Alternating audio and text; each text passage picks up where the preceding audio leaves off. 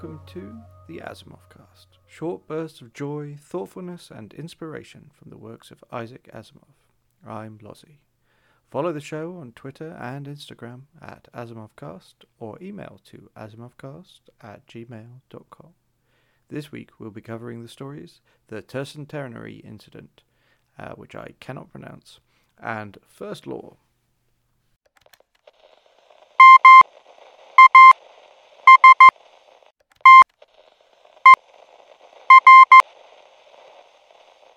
The Tercentenary Incident, got it, was first published in 1976 in the August issue of Ellery Queen's Mystery Magazine. It's the 4th of July, 2076, 300 years from the Declaration of Independence. The US is no longer a nation, but part of a federation of all humanity on Earth, the Moon, and beyond. The President of the US is, however, still the single most powerful figure in the Planetary Council. The Federation is fracturing, however, and the 57th President, Hugo Allen Winkler, has minimal ability to save it.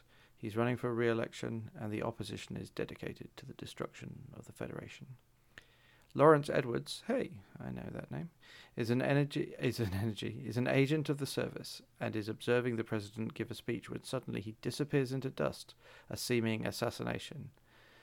However, the president's voice rings out. It was a robot decoy that was killed.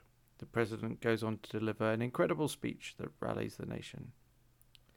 Three months later, and Edwards has been summoned to the White House to speak with Francis Janek, a senior advisor to the president, in an attempt to dissuade him from continuing an investigation of the incident. No one has ever been apprehended, but the country is doing well. The president has renewed vigor, and the Federation is stronger than ever.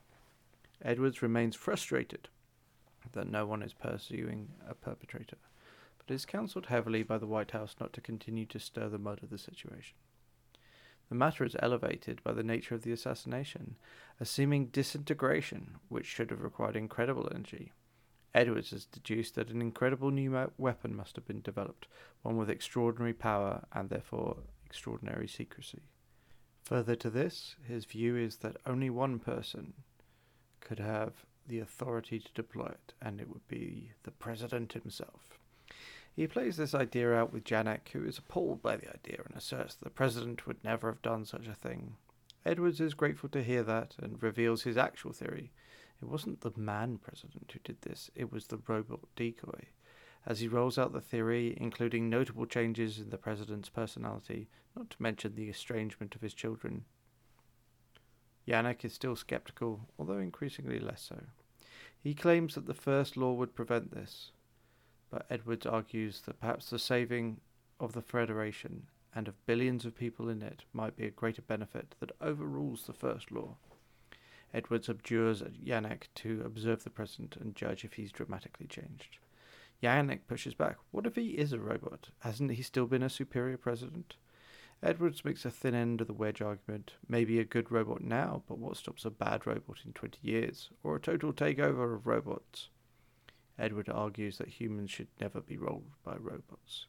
He leaves the matter in Janek's hands, saying he trusts him, but will take the matter to US robotics if needs be. As Edward leaves, Janek reflects on his own that Edwards is utterly convinced by this. Janek still has the disintegrator, though, and after all, he was the one who assassinated the president. So things that uh, inspired me or made me think, uh, I think it's pretty clear this was written actually just around the time of the bicentennial. So it was uh, a nice, interesting reflection piece to project forward 100 years. Um, it's interesting that we have um, a bit of robot paranoia, um, sort of playing a little bit with robots as a, as a different race and what impact that would have that we've seen in some of the other stories. Um, I quite like the open open ending. I always like a bit of an open ending uh, to a story. Um, where I found joy, uh, I think this was our first hint of the zeroth law, um, the idea that something could supersede the first law of robotics. Um, and um, yeah, no, I just it was a, it's a fun story. It's a little bit little bit lightweight, but it's a fun story nonetheless.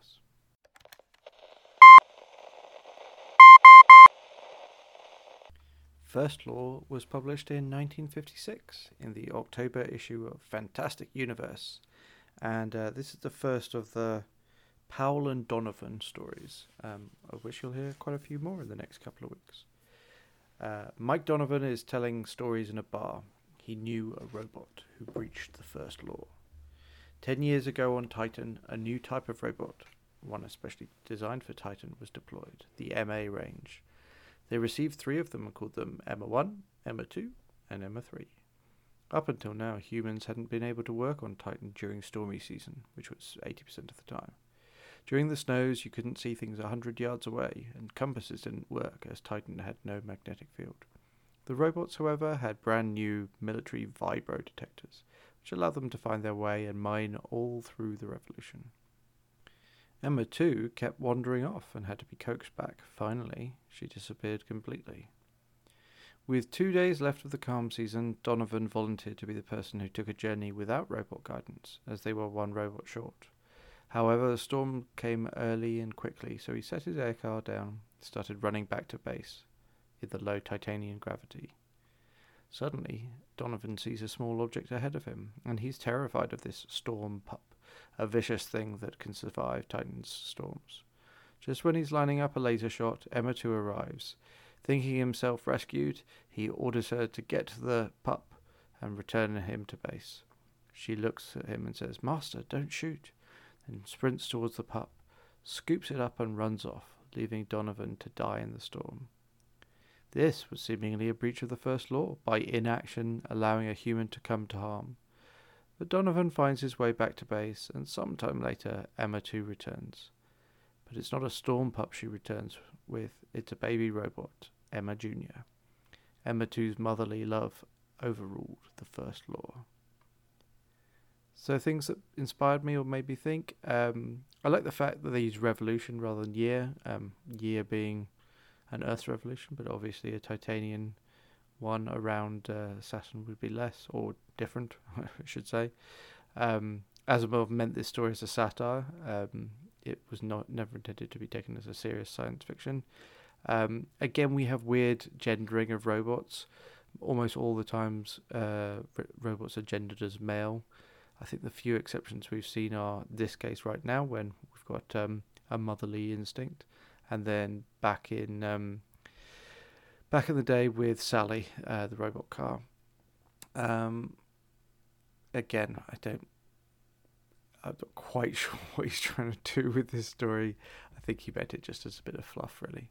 Uh, where I found joy, um, I quite like the sort of unreliable narrator which is, I guess, a kind way of saying bullshitter uh, that you get as Donovan as a point of view.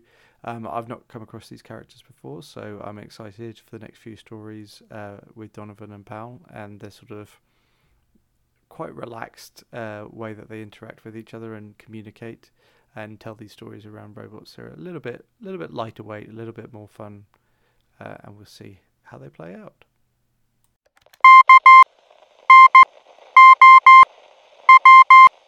And thank you for joining me. You can find me at Mean Englishman on Twitter. You can find the podcast on Twitter and Instagram at Asimovcast. The theme music is courtesy of Alexei Chistilin from Pixabay.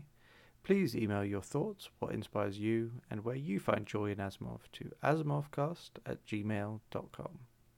Next week, we'll continue the Donovan Powell stories with Runaround and Reason. Go now. Do not harm humanity or by inaction allow humanity to come to harm.